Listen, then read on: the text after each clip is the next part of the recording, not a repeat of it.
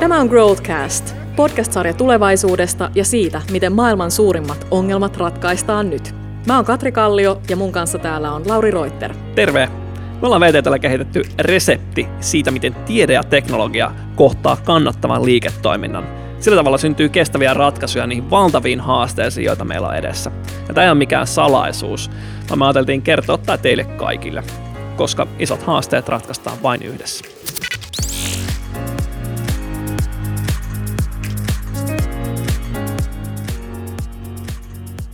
Tänään puhutaan teollisuuden uudistumisesta ja liiketoiminnan murroksista. Mitä Katri tarkoittaa suomalaiselle kaupalle se, kun Amazon tulee voimallisesti Suomeen? No Amazonhan on jo Suomessa tai verkkokauppa yleensä ja se näkyy nyt jo tällä hetkellä me esimerkiksi meidän kauppakeskuksissa paljon. Eli niistä kaupat lähtee pois, ne muuttuvat enemmänkin sellaisiksi elämyskeskuksiksi. On elokuvateatteria, on liikuntapalveluita ja, ja erilaista niin kuin viihtymisen palvelua. Niistä halutaan yhteisiä olohuoneita. Ja, ja se, niin kuin se kaupan tekeminen on sitten niin kuin yksi osa siellä viihtymisessä. Meillä on täällä Katrin lisäksi myös Katri Valkokari, joka on tutkimuspäällikkö meidän VTTn liiketoiminta, innovaatiot ja ennakointi tontilla. Miten sä Katri olet päätynyt tekemään tällaista tutkimusta? No mun tausta on, on siinä, että mä oon lukenut tekstiili- ja vaatetustekniikkaa ja tuotantotaloutta. Ja, ja mä oon ollut töissä ennen VTTlle tuloa tekstiili- ja vaatetusteollisuudessa. Ja kun sillä toimialalla murros tuli ja, ja aika lailla, jos ajattelee, että suomalaista tekstiili- ja vaatetusteollisuutta, toki nyt eletään ehkä uutta renesanssia, mutta että, että tuossa niin 10, 15, 15-20 vuotta sitten meiltä aika lailla lähti se tota noin, niin osaaminen ja, ja paljon yrityksiä siltä alueelta ja, ja mä ehkä niin päädyin sitten pelastamaan muita toimialoja ja halusin niin kuin miettiä, että, että mitä sieltä on opittavissa, mitä me, mitä me voidaan vaikka sitten täällä teknologiateollisuuden yrityksissä tehdä toisin niin, että, että, että se teollinen toiminta pysyisi Suomessa edelleenkin. Ihan mahtavaa. No avaisitko sitten Katri meille vähän sitä, että minkälaisia liiketoiminnan murroksia me nyt nähdään? Mistä tässä on kyse? No nythän me puhutaan paljon varmaan niin palvelullistumisesta ja toisaalta siitä, että miten datasta tulee liiketoimintaa. Ja tuotteista palveluiden kehitysketjuja näkyy jo paljon teknologiateollisuuden yrityksissä. McGregorina voidaan ottaa yhtenä esimerkkinä sellaisesta niin murroksesta, joka on to- toki kestänyt pitkään. Ja, ja silloin kun on kyse niin tuotteesta palveluksi siirtymisessä, se tarkoittaa niin yrityksessä aika paljon erilaisia asioita ja paljon nimenomaan myös sitä, että pitää niin sen asiakkaan ajattelua saada muutettua kerrottua sitä, että et, et okei, tämä meidän tuote, se fyysinen osuus, mutta sen lisäksi me osataan niin miettiä ja kertoa, että miten asiakas tekee tämän asian vaikka vähän fiksummin, uudella tavalla, mitä se tarkoittaa sillä asiakkaan prosesseille ja miten, se, miten me tuetaan niin asiakkaan liiketoiminnan tekemistä. Hetkinen, mitä McGregor tekee? McGregor tekee siis se fyysinen osa, mitä, mitä he tekevät, niin liittyy laivan lastausjärjestelmiin mutta että sen lisäksi he tarjoavat niin tietysti palveluita siihen päälle ja, ja sitten sitä niin omaa prosessiosaamistansa siitä ratkaisusta.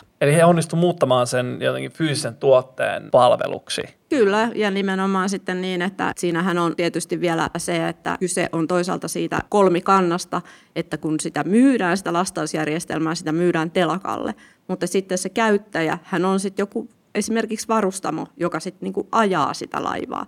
Ja, ja silloin pitää pystyä niinku kertomaan se arvo siitä sun fyysisestä ratkaisusta ja sekä siitä elinkaaren yli ulottuvasta mallista, niin näille molemmille, niillä on erilaiset intressit siitä, että miksi ne ostaisi jotakin. Niin, että onko oikeastaan niinku kyse siitä, että läheskään aina se kuluttaja tai käyttäjä ei halua välttämättä ostaa sitä fyysistä tuotetta, vaan se haluaa sen palvelun ja sen arvon, mitä siitä saa esimerkiksi Laurilla on uusi hieno Ouran sormus, niin vaikka se sormus nyt itsessään on tosi nätti ja hieno, mutta, mutta oliko niin, että enemminkin vähän niin kuin oot kiinnostunut siitä, että mitä se kertoo sun terveydestä? Niin kyllä mä haluan sen palvelun, sen tiedon, mitä tämä tuottaa oikeastaan. Tämä fyysinen esine tässä on pelkästään väline, jolla se palvelu tuotetaan. Kyllä, ja siinä me tullaan sitten ehkä nyt vähän jo tuohon toiseen erityiseen murrokseen tai asiaan, mikä, mikä kytkeytyy tietysti paljon siihen palvelullistumiseen, liittyy niin tämä dataliiketoiminta, mistä tällä hetkellä puhutaan myöskin paljon, on se, että et, et mistä erilaisista lähteistä sitä dataa esimerkiksi pystyisi keräämään ja yhdistelemään. Jos tuohon sun sormukseen saataisiin yhdistetty myös jotakin muuta dataa kuin se, että et okei, toi kerää nyt tietyt asiat niin sun sormesta, mutta jos se pystyisi, se palvelu ottaa sinne mukaan myös jotakin sun niin päivässä muuta tapahtuvaa asiaa ja paketoimaan niistä sitten vielä enemmän sulle vaikka neuvoja, ohjeita tai tarjoamaan jotakin niin kuin tukipalveluja siihen, niin silloin me päästään niin kuin siihen dataliiketoiminnan niin kuin ytimeen. Eli tämä on se toinen iso murros, mitä on tapahtumassa. Yksi on tämä, mennään tuotteista palveluihin, mm. ja toinen on se, että mennään tuotteista itse asiassa datan myymiseen. Itse asiassa joo, ja, ja nimenomaan sit sillä tavalla, että mietitään se, että sitä dataa pitää tyypillisesti integroida useammasta paikasta, ja itse asiassa ei me myydä sitä dataa, vaan sitten myydään ehkä niinku tietoa osaamista, siinä, joka, joka liittyy siihen, että me ollaan sitä dataa analysoitu, integroitu useammasta lähteestä ja pystytään sitten vaikka ennakoimaan tota noin, niin sitten sen fyysisen tuotteen trendejä tai muutoksia. Eli sitten meillä on tällainen niin esimerkiksi tämmöisiä niin kaupan ohjausjärjestelmään liittyviä uusia juttuja ja pystytään keräämään tietoa siitä, että mitä kuluttajat haluaa ja ohjaamaan sit sitä koko ketjua myös sen datan avulla. Onko tuohon liittyen jotain hyviä esimerkkejä Suomesta? No Suomesta nyt tietysti niin kuin löytyy esimerkiksi nyt semmoinen niin tuore esimerkki, missä, missä Solita on rakentanut Amerspontin kanssa yhdessä sitä heidän niin kuin ketjunsa ohjausjärjestelmää ja pystynyt nimenomaan sitten pääseen siihen, että, että niin kuin ennakoimaan sitä kuluttajien tarvetta, että haluatko ne nyt vihreitä vai sinisiä laitteita ja, ja minkälaisilla ehkä niin kuin lisämodifikaatioilla ja pystyy sitten niin kuin ohjaamaan sitä ketjua pitemmällä. Eli kun Amersport kerää dataa siitä, miten heidän tuotteita menee ja missä niitä myydään, mm. niin sitten Solita on pystynyt ottamaan sen datan ja tekemään siitä tuotteen Kyllä, Amersportille, Amersportille. Jolla, jolla he pystyvät mm. tehostamaan sitä omaa toimintaa merkittävästi ja Kyllä. luomaan enemmän, no, enemmän ne, arvoa siitä. Ne, näin juuri, ja, ja toisaalta myöskin niin kuin tarjoamaan sit sille omalle jakeluketjullensa esimerkiksi niin kuin oikeita tuotteita oikeaan aikaan. Eli he ei tehosta pelkästään omaa toimintaansa, vaan myöskin sen jakeluketjunsa toimintaa. Ja siis Nehän on itsenäisiä sille, yrityksiä siellä taas. kuluttajalle myös Kyllä. arvoa, kun ne tuotteet löytyy sieltä hyllystä, mm-hmm. ja ootella. semmoisena, minkä, minkä haluaa. Kuinka isosta murroksesta tässä nyt oikeastaan on kyse? Dataa on niin paljon olemassa, kun miettii sitä kautta arvoa ja sitä, miten siitä pystytään luomaan uusia ratkaisuja, niin, niin se, se on jopa isompi tällä hetkellä kuin mitä, mitä se on se fyysisten tuotteiden kauppa. Ihan näitä kauppataseessa mitattuna. Siis hetkinen, datalla on isompi arvo maailmassa kuin fyysisillä tuotteilla. Kyllä, kaup- kaupassa kyllä, näin, näin on. Et, et kyllä se niinku iso juttu on, mutta tietystikin se tarkoittaa sitä, että tällä hetkellä vielä se potentiaali, mikä siihen dataan liittyy, niin sehän on aika pirstaloitunut. Ja toisaalta, niin kun, jos mietitään niin kun kuluttajaliiketoiminnassa, niin se on muutamien isojen toimijoiden hanskaamana. Ja, ja nyt se, että mikä se tulee olemaan se murros, mietitään nimenomaan niin ehkä valmistavassa teollisuudessa. Ja, ja näiden yritysten näkökulmasta, niin, niin se on nyt se, mitä me halutaan erityisesti siinä teollisuuden uudistumisen majakassa miettiä. Ja mikä on niin kuin se, ja niin kuin munkin motivaattori tässä, tässä työn tekemisessä on se, että, että miettiä, että, että miten ne teolliset toimijat, miten me osataan auttaa heitä siinä muutoksessa, että, että siitä fyysisestä tuotteesta päästään asiakasyhteistyössä jotenkin niin kuin siihen ratkaisujen ja, ja niin kuin tietointensiivisten palveluiden myymiseen yksi keskustelu, mitä paljon käydään, on se, että voidaanko me jatkaa elämää tämmöisessä ikuisen kasvun maailmassa ja paradigmassa, kun luonnonvarat ehtyy ja materiaalia vähemmän käytettäväksi.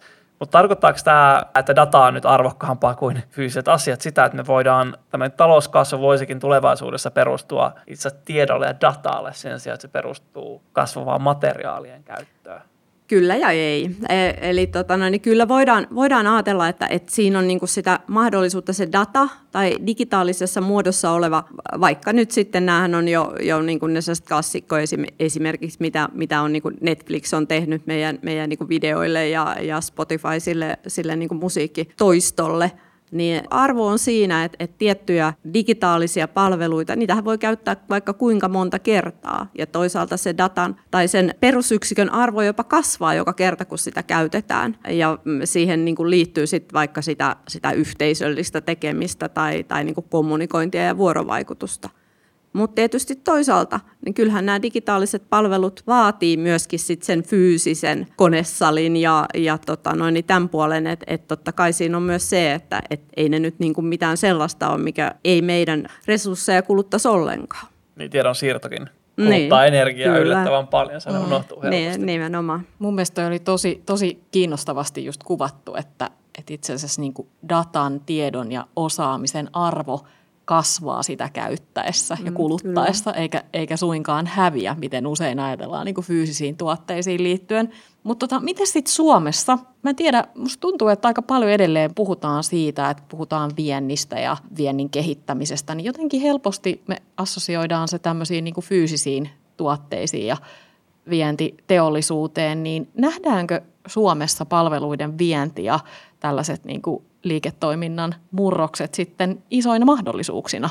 Osin varmaan nähdään, tietysti tuossa on nyt ihan semmoinen niin tilastoinnin ongelma siinä mielessä, että sieltä viennistä me ei nähdä erikseen sitä, että mikä on fyysisen tuotteen vientiä ja mikä osa sitten vaikka jonkun teknologiateollisuuden yrityksen viennistä itse asiassa on jo sitä palveluvientiä. Ja toki myöskin sit siinä palveluliiketoiminnassa, niin siinä on, on paitsi sitä fyysisten vaikka varaoseen myyntiä, mutta sitten sitä osaamisen myyntiä ja osaamisen jakamista asiakkaiden suuntaan. Eli, eli meillä on osin niin semmoinen niin tilasto ongelma. Me ei tiedetä, että mikä se on se palveluliiketoiminnan osuus jo tällä hetkellä, kuinka paljon niin kuin sitä databisnestä tehdään tai palvelubisnestä pystytään tekemään. Kyllä voi sanoa, että, että meidän isot tota noin, niin edelläkävijäyritykset jopa heillä tänne 40-60 prossaakin siitä omasta liikevaihdosta tulee jo palveluista. Se pitää usein sisällänsä toki myös sit se varaosapalvelupuole, mikä voi olla kohtuullisen iso. Mutta tota, kyllä siinä paljon vielä on töitä ja, ja nimenomaan sitten siinä, että pystyttäisiin päästä päästään ehkä pikkasen irti jopa siitä fyysisestä tuotteesta ja miettiin, että, että miten me itse asiassa tarjottaisiin asiakkaalle sitä kokonaisratkaisua, sitä meidän osaamista niin, että se fyysinen tuote on niin kuin osa sitä asiakkaan sujuvaa kokemusta siitä, siitä palvelusta ja, ja sen asiakkaan ongelman ratkaisemisesta, joka voi liittyä sitten siihen laivan lastaamiseen tai siihen, että onko se kello tänään siellä kaupassa, kun mä sen haluan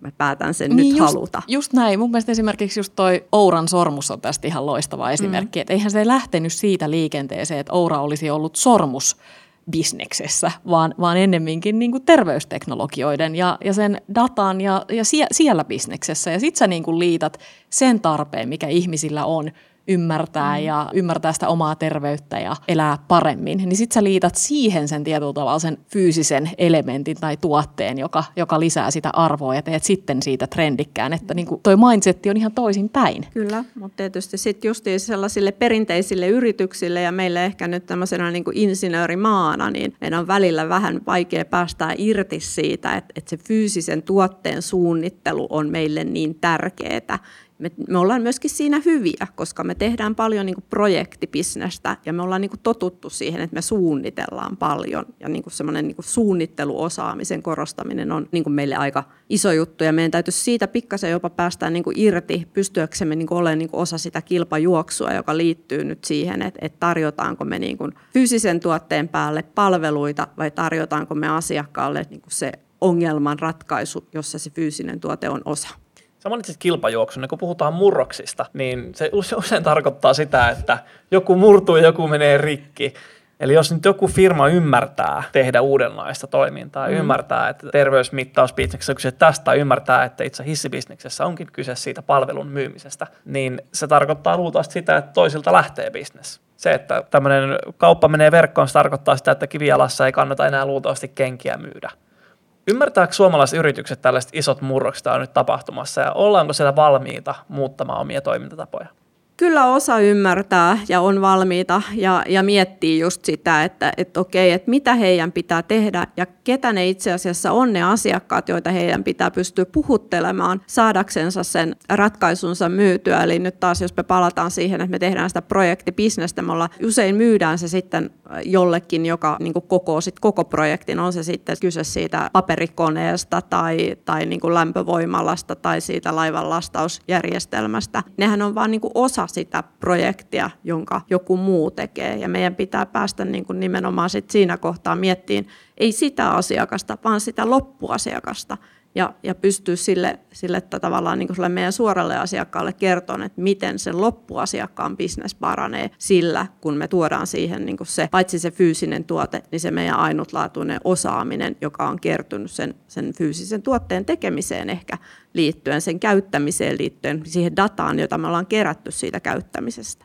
Ja, ja pystyy tosiaan niin ehkä niin kuin useamman toimijan kanssa viemään sitä isoa muutosta eteenpäin. Eli yhdessä toimiminen on semmoinen avaintekijä.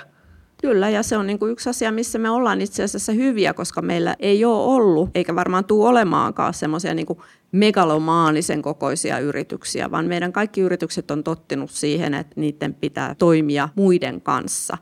Ja nimenomaan myöskin niin kuin yritystutkimuslaitosyhteistyö on semmoinen asia, mikä voi sanoa, että on kumminkin niin kuin suomalainen vahvuus. Onko jotain sellaisia teknologioita, jotka puuttuu vielä? Tai, tai jotain sitä osaamista, mikä puuttuu vielä ennen kuin tällaista voidaan tehdä? Teknologioita tyypillisesti on. Totta kai siellä on niinku asioita, mitä voidaan niinku edelleenkin kehittää. Varmaan niinku sensoreista tulee aina vaan niinku hienompia ja fiksumpia, koneista tulee oppivampia ja näin. Mutta enemmänkin se on nimenomaan just sit sitä, että päästään niinku kiinni siihen arvon luontiin yhdessä muiden kanssa ja, ja niin kuin erilaisten toimijoiden, erilaisten rajapintojen ylitse. No mitä meillä VTTllä tehdään tähän liittyen? No meillä tietysti tehdään paljon teknologiakehitystä ja me ollaan siinä, siinä niin kuin monella rintamalla tosi vahvoja ja hyviä ja tietysti se liittyy myöskin niin kuin moneen muuhun näistä majakoista, mitä näissä podcasteissa on käyty jo lävitse. Mutta että sen lisäksi me ollaan niin kuin hyvä tulkki, kun me ollaan niin kuin soveltavan tutkimuksen tekijä. Me pystytään niin kuin yhdistämään paitsi niin kuin sitä perustutkimusta ja, ja teknologiakehitystä, myös niin kuin meidän asiakasyritysten tarpeita ja käymään sitä keskustelua monenlaisten toimijoiden kanssa. Ja, ja sen takiahan ehkä tuntuisi, että tällä hetkellä niin kuin puhutaan niistä innovaatioekosysteemeistä siitä, että niin kuin kootaan monia toimijoita yhteen viemään niin kuin innovaatioita kaupallisiksi ratkaisuiksi, niin, niin me ollaan niin kuin hyvä siinä. Yksi niistä toimijoista, joka tässä pitää ottaa huomioon, on tietenkin valtio ja mm-hmm. lainsäädäntö tässä ympärillä. Miten sä näet, onko siellä semmoisia jarruja, jotka ehkä siis tällaisen datan käytön kehittymistä ja miten, miten valtio voisi tavallaan tukea tällaista liiketoiminnan murrosta? No nythän tietysti jo voisi miettiä, että Euroopassa on tehty tiettyjä linjauksia, joilla pyritään nyt siihen dataliiketoimintaan tuomaan eurooppalainen tapa tehdä ja puhutaan vaikka GDPRstä ja siitä, että niin kuin datan käyttämiseen liittyvistä pelisäännöistä, joita on pyritty nyt niin kuin tuomaan läpinäkyvämmäksi. Eli siinä mielessä niin kuin auttaa meistä jokaista paremmin saamaan käsityksen siihen, että mihin meidän dataa käytetään, kuka sitä käyttää, miten tota noin, niin me voidaan vaikuttaa siihen. Kun jos mietitään tällä hetkellä erilaisten niin kuin digitaalisten palveluiden käyttämistä, siellä on se viiden sivun sopimus, jonka oletko joskus lukenut sellaisen sopimuksen? En ikinä. Niin, ja, ja tota noin, niin, Ruksi ruutuun ja hyväksyn. Kyllä, ja, ja tota noin, niin siitähän on tehty kuulemma testejä, että, että siellä on niin kuin annettu lapset ja mitä kaikkea siellä on niin kuin niissä pykälissä lukenut, ja ihmiset on vain accept ja jee, kyllä, otan nyt käyttöön tämän palvelun. Mutta että niin se, mitä halutaan nyt niin kuin ikään kuin eurooppalaiseksi tavaksi tehdä, saada, saada paremmin, on se, että meillä olisi niin kuin läpinäkyvämmin ja helpommin ymmärrettävissä se, että mihin se data menee, kuka sitä käyttää, ja että me pystyttäisiin jopa niin kuin säätelemään sitä, että mihin meidän dataa saa käyttää. Me puhutaan vielä toisessa podcastissa tässä tietoturvallisuudesta mm-hmm. siitä, että miten turvallista on laittaa se raksi ruutuun, mutta tässä yhteydessä niin se, että me saataisiin se data jollain fiksulla tavalla käyttöön, niin voisi olla itse asiassa ihan merkittävä ja hyvä asia, eikö niin? Kyllä, niin? nimenomaan, ja, ja se, että me pystyttäisiin niinku yhdistelemään dataa erilaisista lähteistä, niin se on kumminkin se tapa, jolla me oikeasti pystytään niitä uusia liiketoimintamalleja luomaan ja saada siitä hurjasta dataliiketoiminnan niinku potentiaalista oma siivumme. Et jos miettii, että me pystytään tarjoamaan asiakkaalle jotakin uutta, niin me todennäköisesti pystytään tarjoamaan sitä silloin, kun me integroidaan siihen niin kuin useammasta datalähteestä sitä tietoa.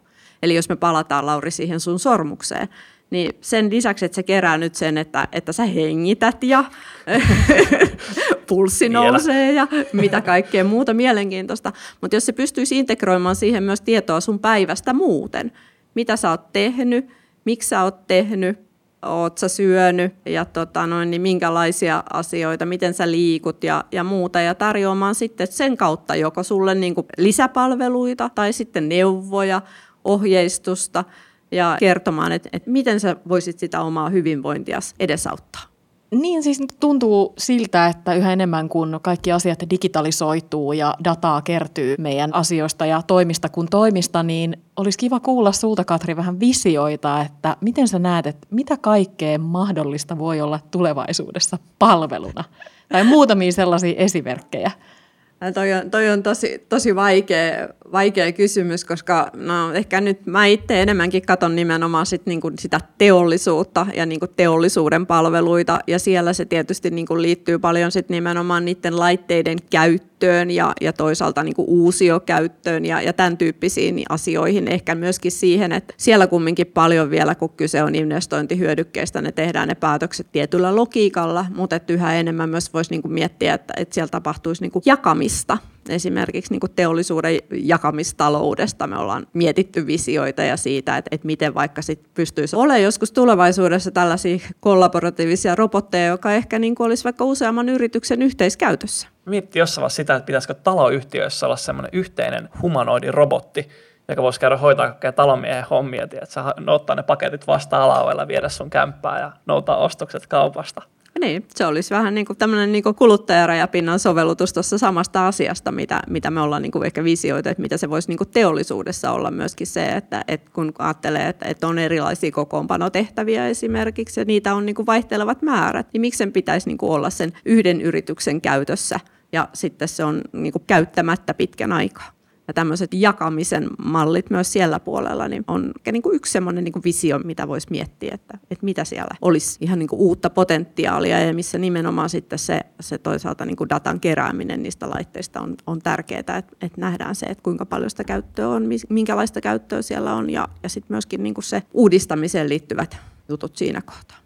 No mutta hei, ruvetaanko vetää vähän yhteen tätä meidän keskustelua? Tässä on tullut tosi paljon hyviä pointteja, kiinnostavia näkökulmia. Ehkä jos palattaisiin siihen alkuun, mistä aloitettiinkin, että tästä murroksesta tuotteista palveluihin ja, ja sitten oikeastaan niin kuin siihen dataan, niin – Mielestäni oli tosi kiinnostavaa keskustelua siitä, että, oikeastaan tämä murros mahdollistaa sen, että me pystytään niin kuin kasvamaan, me pystytään tuottaa lisäarvoa datalla ja osaamisella niin, että se ei välttämättä ole kytketty siihen niin kuin fyysisen kulutuksen lisääntymiseen, vaan me luodaan niin kuin lisäarvoa siitä tiedosta. Me saadaan parempaa palvelua ja enemmän arvoa hyödyntämällä sitä dataa ja resurssia, jota tästä joka tapauksessa meidän elämästä kertyy. Hmm. Ja toinen ongelma, joka tähän liittyy tähän kenttään, on tietenkin se, että tosi nopea liiketoimintaympäristön muutos. Jos se nyt sitten pitää niiden kaikkien pk-yritysten, niin kuin muidenkin kuin vaatealan tota, selvitä ja tulla toimeen, miten siellä pärjätään, nämä luo nämä teknologiat työkaluja siihen. Kyllä, joo ja sitten tietysti, mutta se iso, iso juttu siinä on, että et, et pystytään niin kuin miettimään niitä omia liiketoiminnan tekemisen, puhutaan liiketoimintamalleista, niin, niin sitä – uudella tavalla. Ja myöskin ehkä joskus, ähm, onko kannibalisoida väärä sana, mutta että joka tapauksessa se, että niin kuin irrottaa niistä nykyisistä liiketoimintamalleista sehän on ollut niin kuin ehkä tuossa esimerkiksi tuon McGregorin keissin semmoinen niin iso opetus on ollut se, että, että se on tosiaan niin kuin kestänyt vuosia, jopa kymmenen vuotta se, että, että on pystytty niin kuin miettimään, että, että mitä se palveluliiketoiminta meille tarkoittaa ja miten se tarkoittaa sit sitä, että me pikkasen luovutaan siitä, että, että mitä me ollaan tehty siellä, niin kuin siellä suunnittelupuolella pitkään. Mm. Eli ne isotkin ongelmat ja hankaluudet sekä liiketoiminta ympäristön muutoksissa että toisaalta niin kuin resurssien riittävyyden ja kasvun takaamisessa, ne voidaan taklata, kun osataan päästä irti niistä vanhoista malleista ja ehkä luoda uudenlaista liiketoimintaa. Nimenomaan ja hyödyntää sitä dataa fiksulla tavalla sen liiketoiminnan kehittämisessä. Että ehkä voisi sanoa näin, että pystytään luomaan enemmän bisnestä vähemmällä jopa. Kyllä joo, ja se tarkoittaa nimenomaan sit sitä, että muistetaan välillä irrottaa siitä omasta datastamme myöskin ja, ja miettiä, että, että miten siitä joku muu voisi itse asiassa tehdä liiketoimintaa ja mitä se sitten tarkoittaisi meille, jos ei se tarkoita meille niinku suoraa liiketoimintaa, se voi tarkoittaa meille sitten liiketoimintahyötyä muulla tavalla. Aivan, eli jakamalla saadaan enemmän. Ehdottomasti. Kaunis johtopäätös tästä kaikesta. Kiitos Katri ja kiitos Katri. Kiitos Lauri ja kiitos Katri. Kiitos teille. Tämä on Growthcast, podcast-sarja tulevaisuudesta ja siitä, miten maailman suurimmat ongelmat ratkaistaan nyt.